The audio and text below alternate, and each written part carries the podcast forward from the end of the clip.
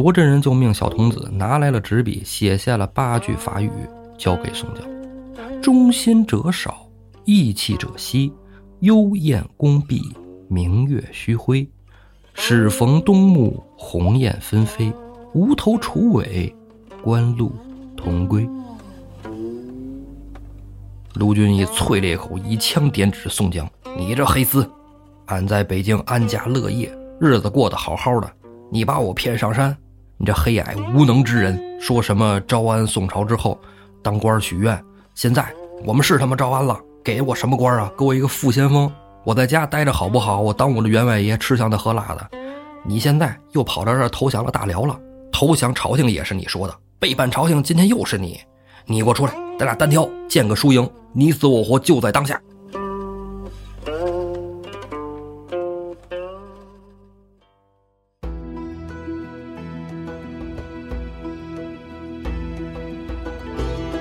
胡说历史，笑谈有道，欢迎您收听由后端组为您带来的《胡说有道》。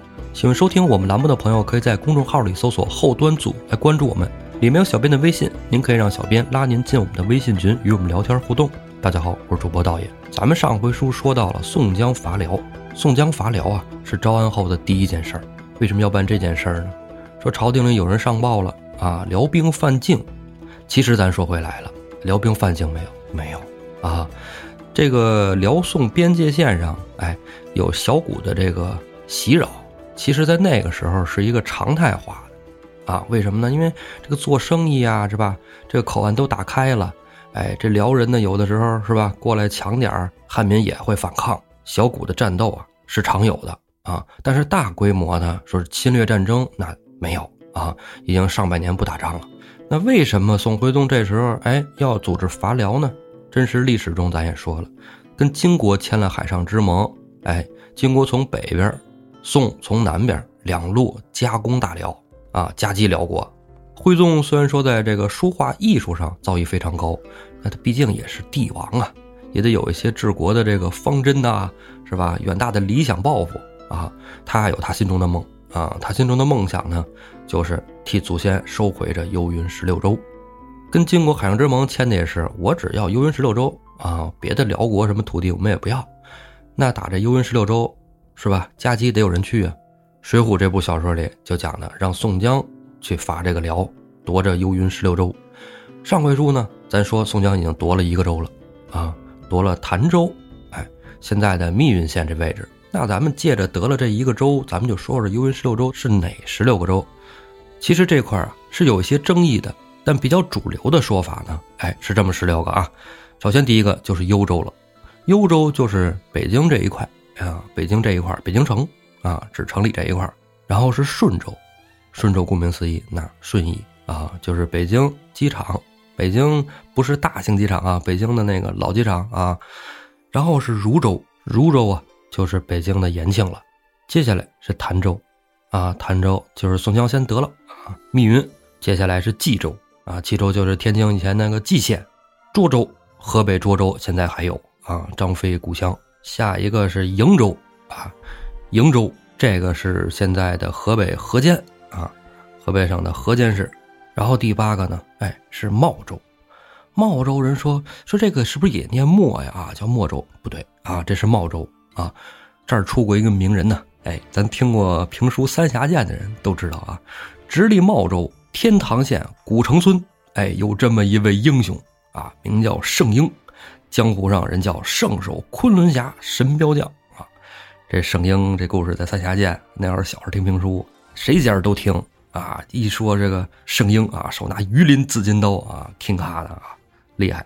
茂州啊，茂州是现在的河北任丘，任丘县啊，现在也任丘市了吧？现在都叫市了。以前我们小时候那会儿叫县啊。然后呢，下一个是新州，哎，新州就是张家口的逐鹿啊，当年皇帝啊跟炎帝打仗那个那个地儿啊，逐鹿嘛，哎，然后是归州。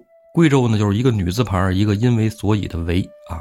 这个归呢，归水啊。当时尧帝把娥皇女英嫁给了舜，据说娥皇女英呢就居住在这归水附近，这归州这么来的，也属于张家口啊。然后是武州，五州依旧是张家口啊。现在宣化啊，宣化区那一块儿，豫州这就是山西了。接下来说这几个都是山西的了啊，应州、环州、朔州啊，这现在都有这地儿啊，这地名现在还都还在啊。然后最后一个就是云州啊，幽云这两个州呢是最主要的啊，也是军事要冲。这两个州让这游牧民族给得了，那对中原来说可不是好事儿啊。两座大门呢，这就洞开了。云州呢，就是山西大同啊，大同。那么大宋呢，想把这幽云十六州给夺回来，然后这就让宋江打过去了嘛。夺了一个立头功的，就是那墨羽剑张青，这家伙贼厉害啊，大板砖哇，天天举着板砖，搁哪儿呢？啊，拍他，哎，逮谁拍谁。但是呢，碰见硬茬子了。咱接上回呀，说的就是打到了冀州，在冀州城外啊，玉田县的时候，营上的耶律大王带着四个儿子，还有两个正副总兵。这副总兵天山勇一发暗箭，正中了张清的哽嗓咽喉，这一下子可把领兵带队的卢俊义给吓坏了。哎呦，这前脚刚立了功啊，我们这儿刚跟宋大哥分兵，我就折一员将官，那可不行，快救！梁山军中，董平啊、九纹龙使劲的，赶紧哎催马过来，把张青给拉回去了。拉回去一看，这箭呢，哎，可能是说。他不是说正中间射嗓子眼了，那通家穿过去，再把脊柱给射坏了，那人没个救啊！估计是从侧面射的。卢俊一看，这家伙来，砰就给拔了，你知道吧？这但凡要是别地儿啊，危险点的地儿拔了，呃，可能就挂了。哎，张青命大，没射着要害啊！这拔了之后，那也咕噜咕噜噜冒血泡的呀。卢俊一看，赶紧给他包扎上，赶紧送回潭州找神医安道全调养。啊，就差了邹渊、邹润护送着张青啊，就回了潭州。这边仗没法打了啊，我们这一员大将啊扔这儿了，就赶紧收兵回营了啊。但是番兵番将这不依不饶啊啊！你这个想收兵回营，门也没有啊！大队掩杀，卢俊义这边本身就啊射中了张青了，大家就无心恋战。这辽兵大队一冲锋，卢俊义这边的阵哎就被冲垮了。哎，冲垮之后四散奔逃，梁山这边逃乱了啊！玉帝大王耶律德重啊，手下那四个儿子看了一下眼下的形势，就准备擒贼先擒王，哥四个一条心呢，奔着卢俊义就来了，给卢俊义围在了当中。卢俊义这边跑慌了，身边也没有什么将官了，一个人面对着四个小英雄，卢俊义不带怕的，一匹马一条枪，力战四番将。这一仗打的都不能用说几个回合来形容，一打打了一个时辰，啊，这时候那小番将也累了，觉得哎呀，这宋军这玩意儿他怎么不累呀？啊，这老家伙啊挺狠。四个小耶律啊就有点心慌啊。这时候卢俊义卖了一个破绽，耶律宗林一看机会来了，举刀就往里砍。这时候卢俊义大喝一声，噗，一枪就把耶律宗林挑落马下。剩下那哥仨一看，我这家伙这是是人是鬼啊！太厉害了，赶紧撤吧！那哥仨就跑了。卢俊义从马上下来，割了耶律宗林的首级，往马头上一挂，翻身上马，望南而行。这时候又撞见一队辽兵，辽兵一看，哎呦，这不是我们小王爷的人头吗？哎呀，赶紧快跑！这货不能打啊，这肯定也打不过啊！卢俊义所到之处，皆入无人之境啊！哎，没人敢迎敌。很快呀，四个小王爷折了一个，那仨跑回去了，信儿一报过去，哎，辽兵那边也人心涣散了啊，就那别追了，赶紧都撤吧啊！宋军这边呢，很快一会儿大家也都聚齐了，什么大刀关胜啊，双边呼延灼呀，也领着自己手下队伍，哎，聚过来了。聚过来之后发现，哎，这个怎么少了董平和徐宁啊？啊，这哥俩去哪儿了？咱往前找找。卢俊带着大队就来到了玉田县下。再一看城楼上，哎，已经挂上宋旗了，啊，在城下往城上一看，董平、徐宁俩人已经把玉田县给夺了。为什么能这么快就夺下这玉田县呢？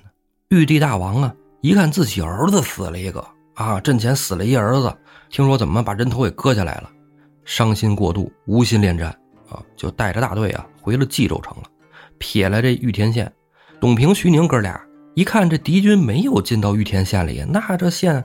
得着了，归我了，哥俩就把玉田县给得了。哎，这么着，引得卢俊义带着梁山泊大军呢，就驻扎到了玉田县。大队刚进到城里来，安顿好士卒，哎，就有小校来报了，坏了，辽兵不是撤到冀州去了，现在翻回头把玉田县给围了。卢俊一听，吃惊不小啊！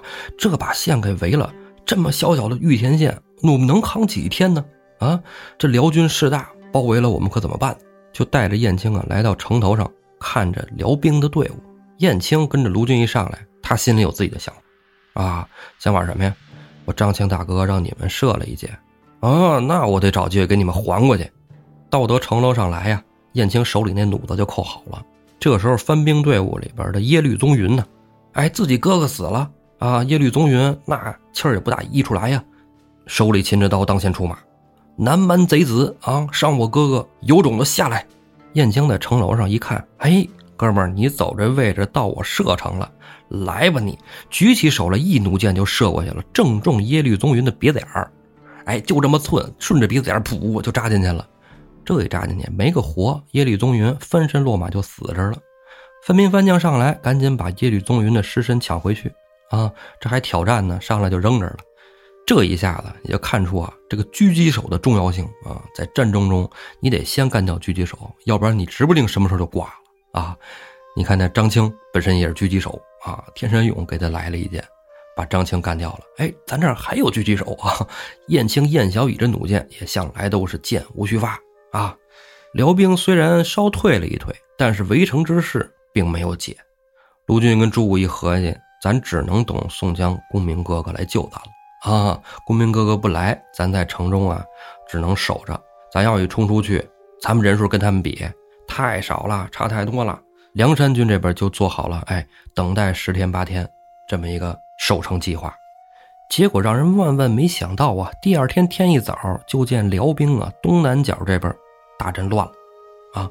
朱武一看这乱的，不用说，咱们的援军啊，公明哥哥已经到了啊！公明哥哥来怎么这么早？啊，来，打开四门，全军出击！呼泱泱，梁山军啊从这玉田县杀出来，跟宋江来了个里应外合。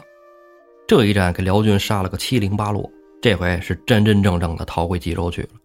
卢俊义把宋江接进了玉田县，卢俊义得禀报战况啊啊！我们这打的虽然得了玉田县，但是张青兄弟脖子上中了一箭。宋江听说啊什么？从脖子上中一箭，我天爷！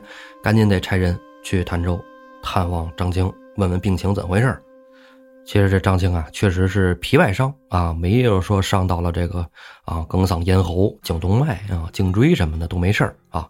宋江这边跟卢俊义、吴用、公孙胜哎一块合计怎么攻打这冀州城啊。宋江说：“哎，咱们梁山军中有着冀州人士啊，啊，让他们去打探一下消息。”卢俊义说：“大哥别想了，为什么呢？人这一回去，四城门紧闭，谁也进不去，再想派人进去，来不及了。”不用在边上捋捋胡子，嗯，确实来不及了。但是咱们人已经进去了，我已经安排拼命三郎石秀和古上草石谦两位兄弟，在之前就已经混进了冀州城。啊，宋江一看，呀，看看我们军师啊，还是属你呀，真是那个啊。宋江就拍板，行，那既然这样，明早咱们就大军出发，奔冀州城去。梁山军这边刚一走，人辽兵那也有探子。探马兰奇回去就报给了玉帝大王耶律德重，说这宋军呢杀过来了，啊，现在咱有时候说梁山军，有时候说宋军的啊，现在梁山军也是宋军啊。耶律大王一听，杀我儿子，夺我城池啊，还敢再来挑衅我冀州，手下就差来了总兵官啊，叫保密胜的，整点人马出城三十里外迎战宋江梁山军。保密胜心说话：操，山贼草寇。打了我们一个措手不及而已。四位小将军呢，也都是大意拉黑了。哎，我这身经百战，一人出去，我看他们能有什么能耐？哈，打仗又不是打架，拿板砖拐人，这都是啥也不是啊！看我战他！保密胜为什么这么气儿粗啊？保密胜是个使硕的将官，那使硕的咱都知道，这又是力大无穷啊！哎，万人敌，哎，咱也不知道怎么他万人敌，他就是万人敌啊！保密胜。很快就迎上了宋江大队，宋江这边一看，我家来人了，是吧？来且了，咱得招呼，何人出去战他？打了好几场仗了，林冲、林教头还没立功呢。这是梁山泊老人啊，那不立功能行吗？是不是？林冲挺丈八蛇矛出战保密胜，一个矛长，一个槊重，俩人斗了一个棋逢对手，打了三十余合呀。林冲就觉得，哎，差不多了，你这个也让我活动开了，热身结束了，来吧你！一丈八蛇矛就戳中了保梅胜的哽嗓咽喉，连人带矛，噗，就戳地上了。保梅胜身后还有副将呢，啊，副总兵天山勇一看自己的领导，哎，给戳死那儿了，拍马摇枪，冲着林冲就来了。林冲从地上拔起丈八蛇矛，正准备迎战天山勇呢。这时候斜刺里冲出了金枪手徐宁，大喝一声：“林教头少歇，徐某人拿他！”天山勇这马催得忒快了，因为他想直处林冲啊。杀林冲一措手不及，没料到边上有人杀了他一措手不及，一个招架都没有。金枪手徐宁一勾连枪，天山勇的肠子哗了一地，一枪就把天山勇给干死了。两个总兵官啊，双双毙命，辽军无心再战，乌泱泱都退下去了。宋江这边一看啊，掩杀，大军掩杀，呜呼，又往前退了十多里，哎，这才收兵回来。宋江这边扎下大营，犒赏三军呢。哎，这又记了林教头和徐教头啊两位教头的功劳。玉帝大王那边一看，哎呦，我这两员大将去了都完了，那我这守城谁给我守啊？就指着我跟我儿子了。哎，对了，还有那东仙侍郎呢，你弄丢了那潭州城，跑到我这儿来了，啊，手里也带着仨人呢。哎，东仙侍郎，小东，哎，你带着你手下人啊，我出城迎战宋江。洞仙侍郎不敢去呀。啊，洞仙侍郎呢，害怕打不过宋江大军呢。但是玉帝大王说的话，他又不敢不听，怎么办？哎，只得硬着头皮去。洞仙侍郎叫着手底下的咬儿为康和楚明玉、曹明济哥仨，领着他手下原有的那千二来兵马出城去迎战宋江。宋江这边营寨扎好了，哥几个都哎吃饱了喝足了，睡了一宿了。第二天早上起来，人说了，辽兵那边来人了。宋江说啊。不等他先来，咱先列好阵等他。等洞仙侍郎他们到了，看这宋江大队里边头一个一哥们儿啊，在马上一坐，手里拎把宣华大斧，但是正自己看斧子呢。洞仙侍郎说：“你看，哎，就是看斧子的这人，姚维康上，弄死他。”姚维康心中啊，你那么牛，你怎么不去？你让我去，心中就有了一些怯战的心理。等到得阵前呢，来将通明，拿斧子这个，急先锋索超。姚儿维康刚要说，我索超说：“你不用说了，你的名字不重要，因为你马上就要死了。”姚儿维康一听，哎家伙，你这看不起谁呢？挺枪就冲着索超扎了过来。索超一看枪到了，举斧就迎，俩人铿锵五次打了二十余合。姚儿维康一看，这家伙劲儿真大啊，这使斧子劲儿都大呀！啊，斧子沉。姚儿维康觉得自己不是个，调转马头就要跑。索超让让他跑，提马就迎上去了。姚二维康吃亏在哪儿了？吃亏这马呀，他没有索超那马快。索超从后边很快就追上了，一斧子从上往下噗，不急。姚二维康从后脑勺，哎，被索超劈成了两半。洞仙侍郎一看，嗯，跟我预想的不差啊！你看，去了就死啊！快，楚明玉、曹明介救我！哎，你们俩赶紧出马，拦住他！洞仙侍郎就要跑啊，就让这个楚明玉跟曹明介。出来给抵挡一阵，那哥俩更衰，心说话：“哎，我们首先没有阿里奇厉害，阿里奇头一仗就死了。然后我们也没有咬儿维康厉害，咬儿维康这让人脑袋劈两半了。你让我们俩上去顶缸，我们俩估计顶不下来呀。但是主将发令又不敢不从，俩人纷纷挺兵器出阵。索超那边劈了一个，哎，就回归本阵了啊。这东西也增长不了什么经验值，想刷点经验还刷不了啊，没意思。”就回去了，梁山军这边就换了九纹龙史进到了阵前，楚曹哥俩迎着史进就往上来，史进也想立一功啊，哎，挺着手中三尖两刃刀就迎着哥俩跑过去了。这哥俩一先一后到了，头一个来的是楚明玉，楚明玉挺枪就往史进扎来，史进头往边上一歪，三尖两刃刀往前一递，噗，就把楚明玉从马上给挑落下来。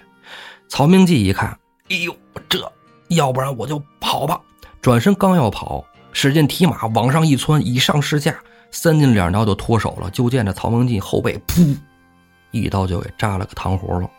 使劲来到曹明济身边，把刀拔出来了，血往边上一甩。辽兵那边都看傻了，一个个都开始往后撤。妈的妈，我的姥姥，咱就跑吧！使劲大喝一声：“拿下命来！”提马一个人就往辽军大阵里冲。宋江一看这样，好，全军掩杀。梁山军咬着辽兵的后屁股，一路就追到了冀州城下。等洞宣侍郎带着兵丁逃回了冀州城啊，赶紧四门就放下了。哎，吊桥高挑，不敢跟梁山军硬磕了。人都说这三十年河东，三十年河西。这三天前还是玉帝大王包围玉田县的卢俊义呢，这转眼儿就是宋江、卢俊义带着兵围了玉帝大王的冀州城。这报应来的可太快了！宋江、吴用几位头领一商议，咱围着这冀州城，不打不行。但是打怎么打法？吴用说呀：“咱们里边不是已经有兄弟了吗？让轰天雷凌阵，在外边往里放炮。外边一放炮，城里边的哥俩就点火。哎，以火为号，只要城里一着，咱们攻击的三个城门，辽兵无心恋战，必然弃城而走。”吴用的计策为啥这样？这是网开一面。啊，这也是攻城打仗的一个战法。为什么只围三面不能围四面？你把四面都围了，城里的人投鼠忌器啊！既然这样，活了干，死了算，就拼命了。那如果你网开了一面，大家还都有生路，无心恋战，都想跑啊，都想赶紧跑。我弃了这城，我能留一条命啊？谁的命不是命啊？无论是这守城的将官，还是底下的士兵，都没有心思再打仗啊，就不想好好打，赶紧下班。不用这个计策非常完美，就看城里的哥俩怎么放火了。话说城里的哥俩不是拼命三郎石秀和古上嫂石谦吗？石谦放火的高手啊，登高爬低不在话下。拼命三郎石秀呢，哎，一身是胆，俩人就合计，这进来好几天了啊。公明哥哥这时候估计也差不多到了。石谦说呀，说这个冀州城里啊，宝岩寺里有一高塔，我爬到那塔顶上去放火。石秀兄弟，你看你准备在哪放火呀？石秀说：“那这放火就得找刺激的地儿啊，哪儿最刺激呢？我上冀州衙门放火去。”石谦说：“哇，你这胆是真大呀！啊，真不愧是拼命三郎啊！是，石大胆儿啊！”哥俩商量好了，到了此间夜里，石谦就溜上了塔顶，点起一把火，在下边溜达的石秀一看塔顶上火起，城里就开始闹腾上了。哎呀，怎么着火了？人的注意力都吸引到那塔那儿去了。石秀就趁着人马混乱的时候。溜到了这个衙门边上，攀到了房顶上，拿出准备好的柴草，点燃之后往这衙门院里一扔，很快这衙门里也着了，啊，城里就更乱了。这城里一乱呢，本就人心惶惶，城外边通通通通通，连珠炮往天上打过来。城里人一看，哎呦，我这什么玩意儿啊？这个啊，这个里边也放火，外边炮也打，这外边炮一响，城里就着，这才多放几声炮，城里就全着了。这是什么妖法呀？哎，就害怕了。城里军民一乱呢，玉帝大王也无心恋战了，带了家小金银细软装上车，从着北门出城而去。这不网开一面吗？顺着那一面啊，这么大的面子就跑了。东仙侍郎呢，尾随其后，也跟着出了城。剩下三个城门里应外合，不都给攻破了吗？哎，梁山军进得冀州城来，赶紧犒赏三军，出保安民，又让卢俊义带着他手下那一半梁山兄弟返回玉田县，跟冀州城成为犄角之势。宋江这边怎么安排，咱放下不提。咱说这玉帝大王啊，舍了冀州城，来到了幽州。进了燕京以后啊，赶紧就见了大辽郎主，就是辽帝啊。这时候这辽帝谁呀？哎，天祚帝耶律延禧。但是小说上不是这么说的，小说上叫大辽郎主耶律辉。耶律辉一看，哟，自己弟弟回来了。这一说，自己侄子还死了一个，那边刚死俩侄子，这侄子又死了一个。哎呀，这怎么回事啊？说说吧。玉大王就说：“啊，梁山军这么勇猛，攻城略地，咱们这城池都丢了。”大辽郎主一看，那开个会吧，是吧？商量商量啊。这时候啊，底下文臣里太师楚坚就出来了。哎，太师楚坚就说呀：“说我听说这梁山军呢，哎，被朝廷招安的，底下这一百零八个人，个个神勇，都是天上星星下凡。哎呀，厉害厉害！这可不能力敌啊，怎么办呢？”文本里啊，又走出一个人，欧阳侍郎。说臣有一计，哎，能破宋军。郎主说好，那你快说说，你别听那楚坚的啊，那拍这个梁山军的彩虹屁。来，你说说你的见解。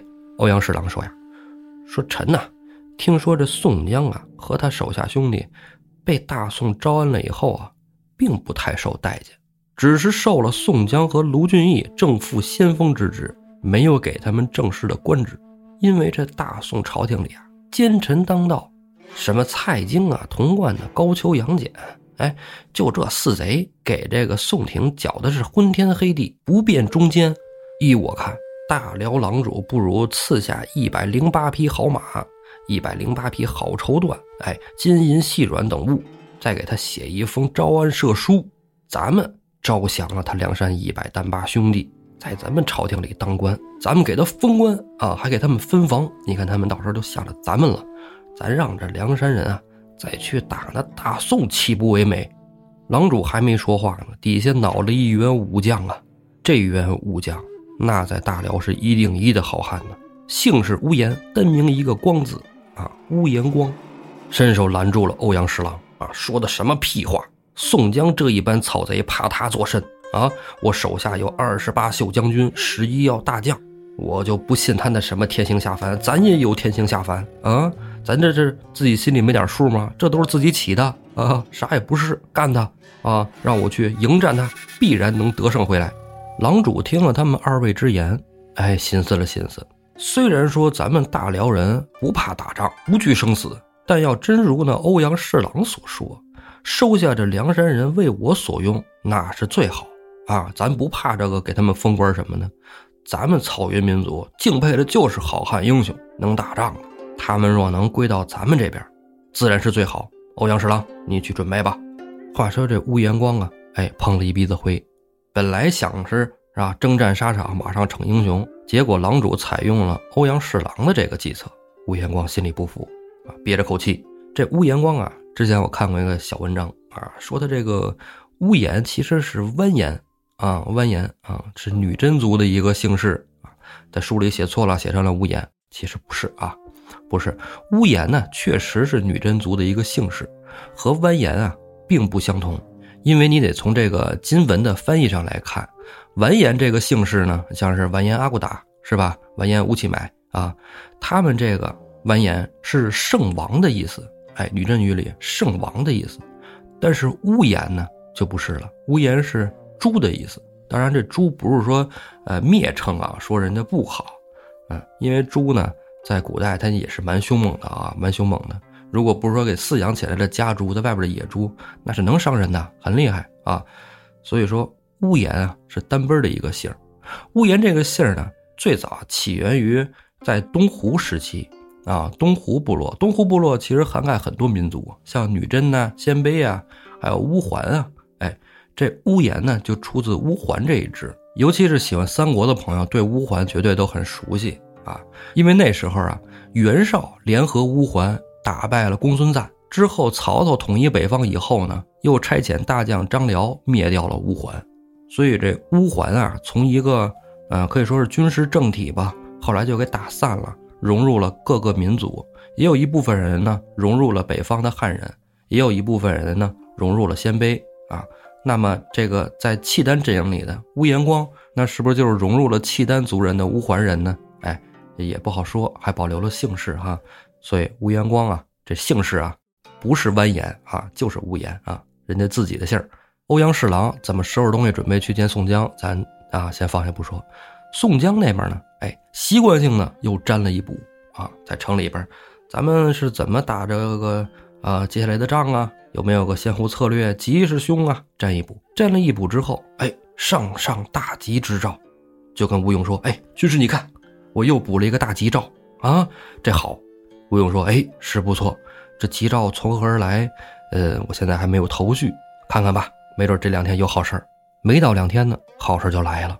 宋江在冀州城里边，正跟吴用他们看地图商量怎么走呢。这个咱们从哪儿走？怎么打？哎，小萧进来报，城外有人求见。宋江说：‘哎呦，我到这儿来也没什么朋友啊，是吧？能有朋友的是吧？知道我宋江的都投靠了咱梁山了，还谁来呀？把人带上来吧。很快呀，小校。”就带上来了欧阳侍郎，欧阳侍郎胆儿挺大，只身前往敌营，哎，也是有能为的。见了宋江之后，抱拳拱手。宋江说：“哎，说先生从何而来呀？我从幽州来，幽州来的。那这是敌营啊，来时有何贵干呢？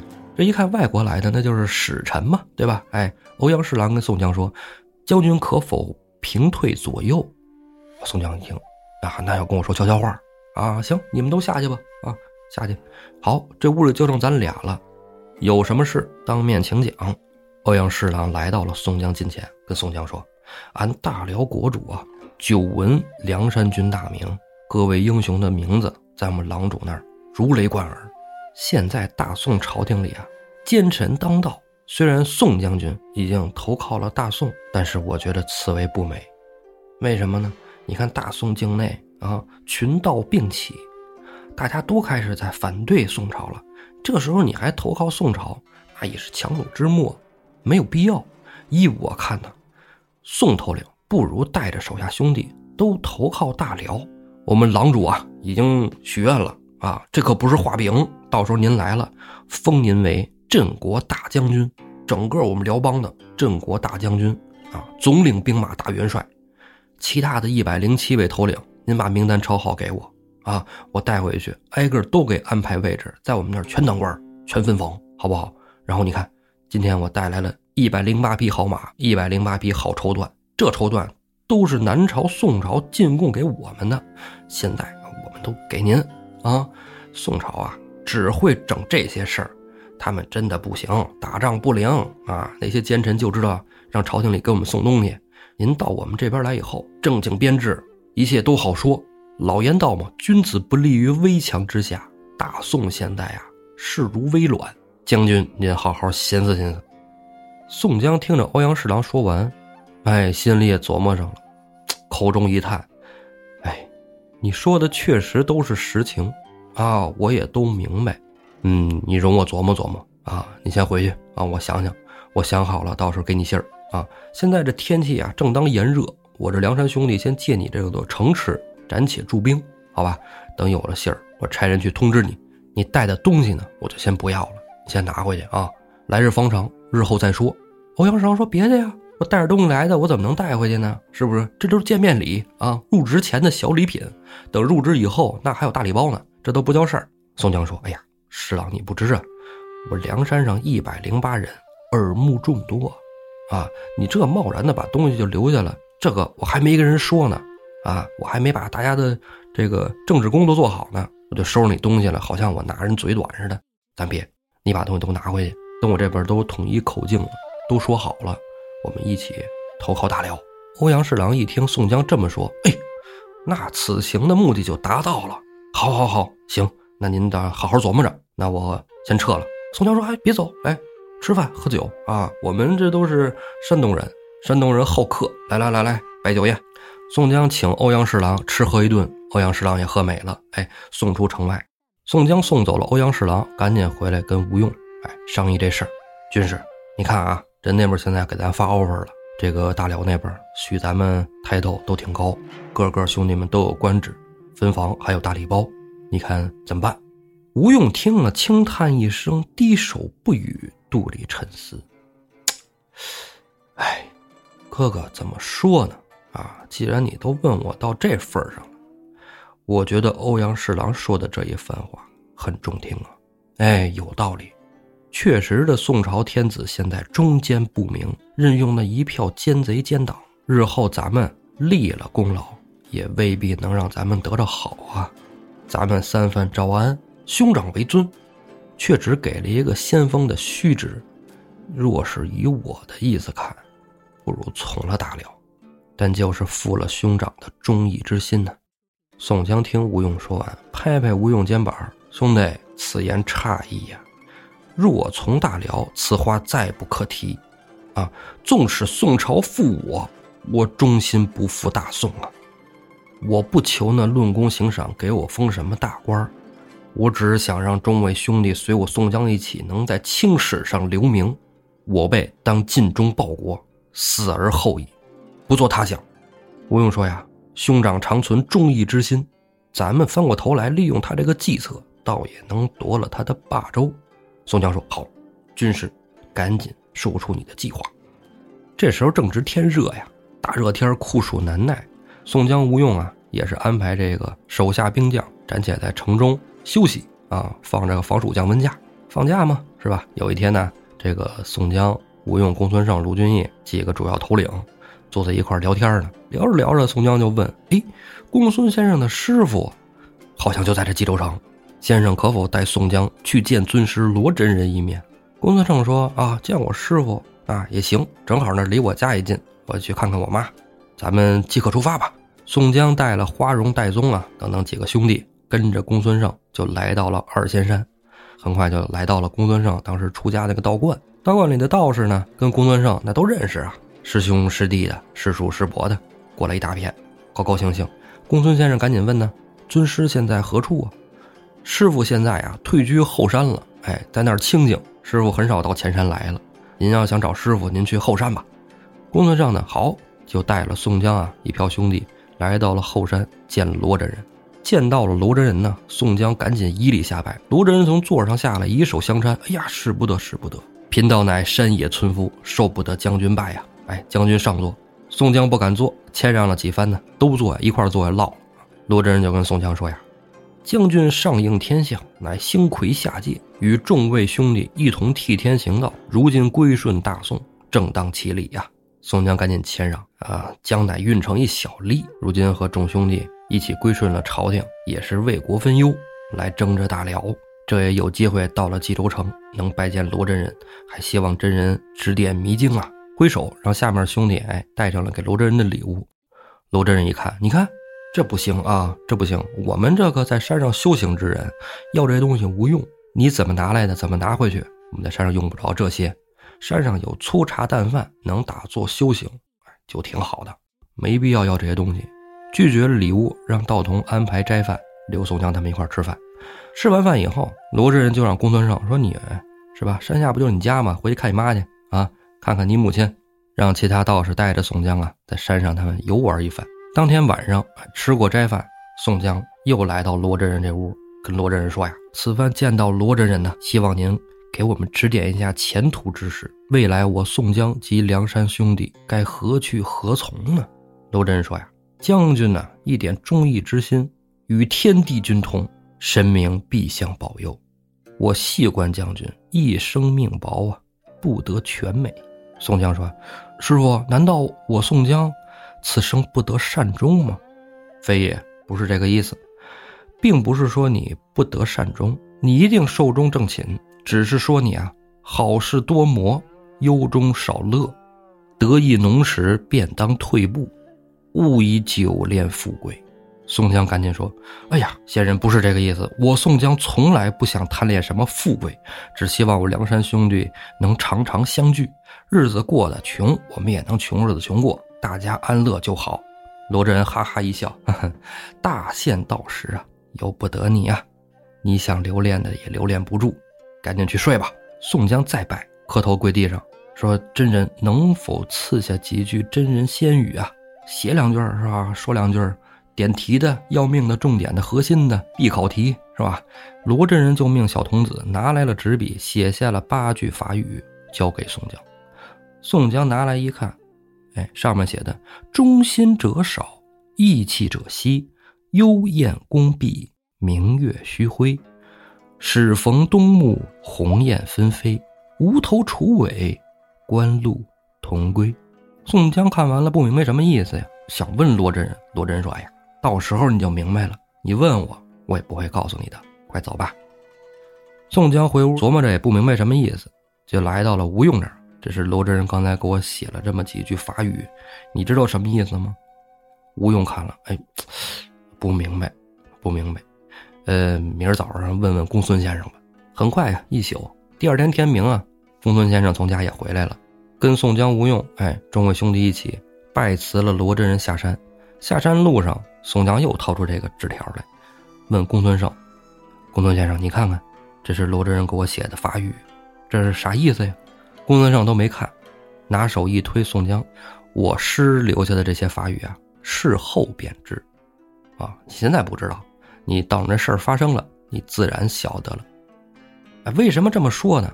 哎，你看这个找人算卦算命啊，人只是告诉你了一些问题所在的时候，比如说你这个大运流年，哎，这一年你运头不好啊，人跟你说说这一年的这个月啊，怎么着开始好了，或者开始不好了，不好了，你问人怎么办，人没法告诉你怎么办，说是应该怎么着呢？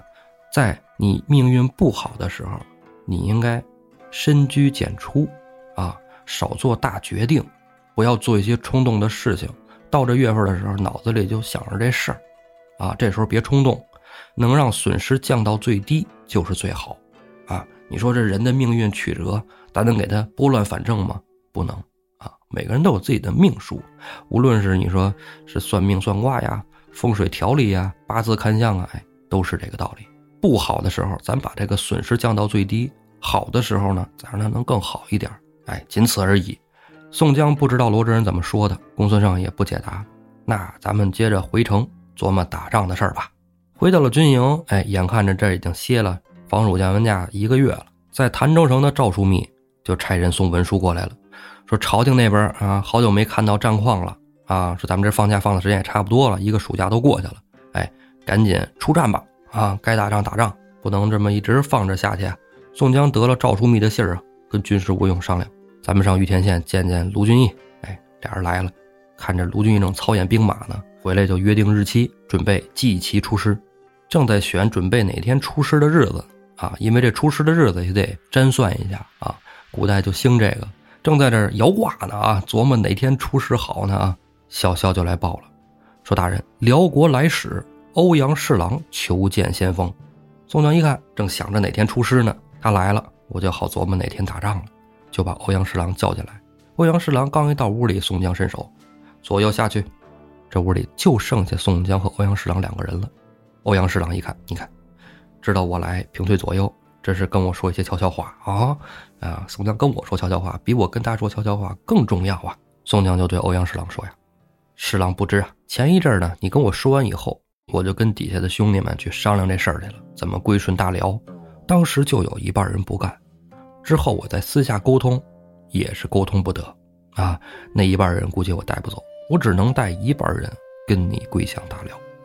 欧阳生说没关系啊，哎，来一半是一半啊，啊，来就行啊，多少不在话下，只要你那带着一半兄弟归顺我大辽，之前许你的那些一样不少。说是没问题，这些我都懂，但是那一半人为首的，就是我现在的副先锋卢俊义，这人忒厉害，啊，这人太猛。且不说别人，就他一个就够我喝一壶的。我要带兵先走，他后边肯定追我。侍郎，你得帮我想个办法。他要追我，我怎么办？侍郎说：“没关系，你就带兵先到幽州来见了我大辽狼主，之后该怎么着怎么着。咱们城门紧闭，他也进不来。”哎，不成，幽州那是什么地儿啊？那是咱们都城啊，是不是？卢俊要追我到了都城，他在城下喊点不好听的，本来跟我来的人，到时候再掉头。那在城里多危险呢！啊，大刘郎主就跟那儿住，到时候兵戎相见打起来了，不好不好。我们说实话，带的粮草也有限，您给我安排到一个小的城池去，但是城池得坚固啊。我们到那儿去以后，卢俊义攻过来围城，他爱怎么骂怎么骂，爱怎么喊怎么喊，我们不鸟他就完了。等他粮草耗尽了，自然就走了。说实话，我跟卢俊义啊，我们山上这些兄弟在一起多年了。我也不想跟他兵戎相见，也不想撕破脸，你能不能给我这个面子呀？欧阳侍郎心说：“嗯，宋江说这有道理，这是大实话。一是保全了我们狼主，省得城里到时候出事儿；再然后呢，他也不愿意跟兄弟反目成仇。哎，我这应该得理解体谅他。就跟宋江说：哎，没问题啊，你说的也都是人之常情啊。靠近冀州啊，有一座城池，哎，城高水深，名叫霸州。”从冀州到霸州，又有两个险要的关卡，一个易金关，一个文安县，还有我们大辽国舅在这驻守，手下兵多将广。哎，卢俊义定然追不到霸州去，也省得你们兄弟兵戎相见。侍郎如此甚好，我即刻通知手下兄弟，愿意跟我一同走的，我们都到那霸州去躲避。另外，我也差下人去把我在山东的老父亲接过来。我既然投靠了大辽，我家人还在大宋，那不太好。啊，众家兄弟，到时候把家眷都接过来以后，你们也得，啊，分房子，好不好？欧阳侍郎听，那没问题啊，分房没问题，不叫事儿啊。行，你赶紧准备吧。啊，我也回去给郎主送个信儿。欧阳侍郎出城以后，宋江赶紧就叫来了军师吴用，做了一番商议。连夜呀，宋江就带了林冲、华容、朱仝、刘唐、穆弘、李逵、樊瑞、鲍旭、项冲、李衮、吕方、郭盛、孔明、孔亮，一是五员将官，并带了一万名军卒。刚一出城，就迎上了欧阳侍郎和他带了几个人。欧阳侍郎一看，宋头领果然守诺呀。欧阳侍郎在前，宋江带着大队在后，一路向西而行。走了二十多里呀，宋江在马上，哎呀，不好，出事儿了！宋将军，出什么事儿了啊？本来跟我一起说好的还有我的军师吴学究啊，吴用要跟我们一同归顺大辽，但是他没跟来，这怎么办啊？这军师没来，没来没来呗啊，咱走咱的。宋江说不行啊，我军师是我的大脑啊，没有他我就行尸走肉了。我们这个梁山军全指着他呢，他可厉害啊，摆各种阵法。奇门遁甲啥都会，没他不行。欧阳侍郎说：“说没关系，那咱们先走着，到时候咱们跟着所过的关卡打声招呼，说要有个叫吴用的，咱就让他过来就完了，不就差他一个吗？他一看你们都走了，他一会儿都得追上来啊！咱先走，咱先走。”欧阳侍郎也是着急呀。宋江这一伙人好不容易投降大辽了啊，答应下来了，趁热打铁，赶紧领着宋江往着霸州城去。从天黑走到天明啊。欧阳侍郎带着宋江就来到了霸州城下，通报一声进得城来，引荐了宋江，见了大辽的国舅康里安定。康里安定是个实在人呢，带着他手下的金福侍郎和叶青侍郎降阶而迎。啊，宋江一看，哎呀，国舅爷乃金枝玉叶，小将投降之人，怎敢让您迎接呀？康里定安的说呀，哎呀，久闻宋将军啊，威震中原，声名远播大辽啊。无人不知，无人不晓。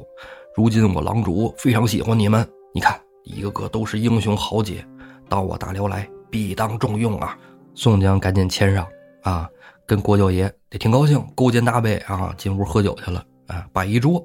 这草原人也好客嘛啊，吃喝挺高兴。咱且放下这边吃喝不说，咱说呢，那易经关上，易经关上已经收到了欧阳侍郎送来的信儿啊。啊，就说说这个要有一个叫吴用的人从此经过，赶紧放他啊！他是新降了宋江这波的军师，大文人有才华，别伤着他。开门给他送进来，准备一匹好马，让他到霸州城去。城关上守城将士，哎，这就得注意着了啊！看这个城外是不是有人来呀？啊，有人来好开门啊！啊，没有半天功夫呢，就看见一个书生打扮的，后边跟了一个僧人，一个行者，到得关下，从关城上往下就问呢。说你是谁呀？你姓什么叫什么？那书生打扮的，哎，身手一击，小生吴用。哎，丞上一听，哎，对，就是他，就这人，赶紧开门。底下门一开，吴用啊，闪身就进了关城。这时候后边跟着的一僧一行者呀，也想进去。这守城的赶紧把门往上掩，啊，不行啊，你们不让进，只让吴用进。你们哪来的回哪去。我们这是城里，也不给你化缘，也不让你念佛啊，走吧。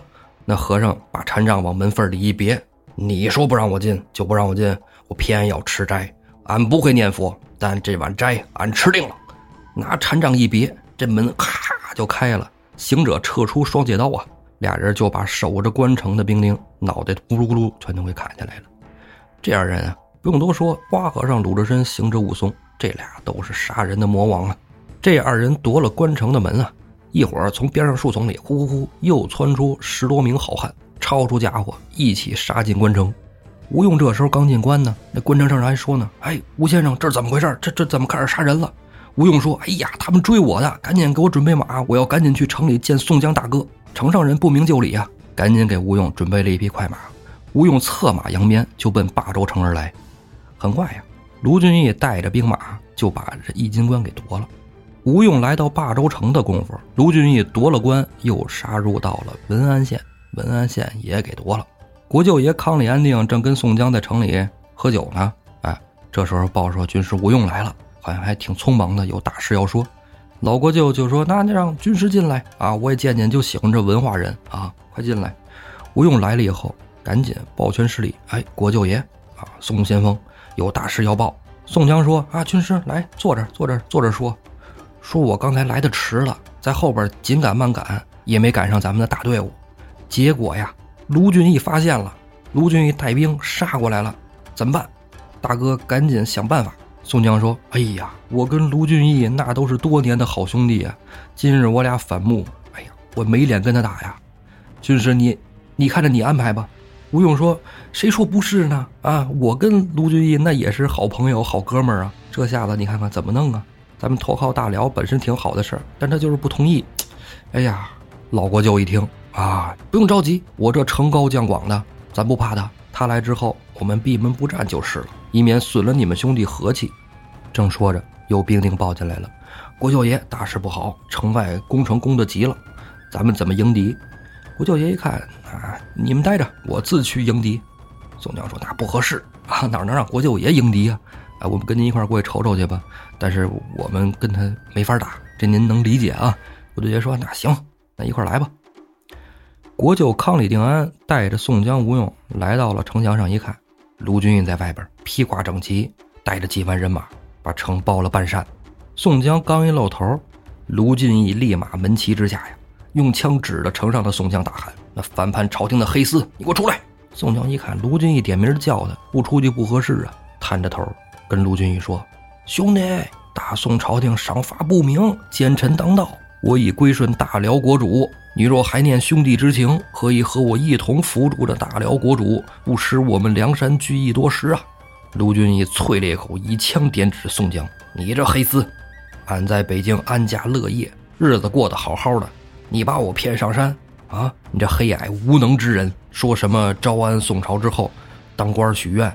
现在我们是他妈招安了，给我什么官啊？给我一个副先锋，我在家待着好不好？我当我的员外爷，吃香的喝辣的。”你现在又跑到这儿投降了大辽了，投降朝廷也是你说的，背叛朝廷今天又是你，你给我出来，咱俩单挑，见个输赢，你死我活就在当下。你说这番话啊，卢俊义是不是说的心里话啊？我觉得有一半没准心里话。咱这说卢俊义这话骂的够狠的，这话无论是真的还是假的，宋江听了都不敢应声啊。但是恼了宋江身后的林冲、华容，林冲、华容、朱仝、穆弘哥四个，大哥别跟他废话。他既然想动你，我们四个跟他拼了！不等宋江说话，林冲、华容、朱仝、穆弘四将抄家伙骑马，让守把城门的将士开了城门，放下吊桥出来，准备迎战卢俊义。卢俊义一看出来这哥四个，哎，咱们多日以武会友，切磋过多回了，从来没有以命相搏。来，趁这一次机会，咱们试试真能耐。卢俊义挺手里的张二点钢枪，就奔向了四将。哥四个举兵器跟卢俊义打在一处，宋江在城楼上看着，哎呀，打起来了，还在那喊呢：“别伤了卢员外，拿活的！”宋江这一声喊，那哥四个下家伙也有点含糊了，不敢置卢俊义死地啊！你好多招你就不能用啊！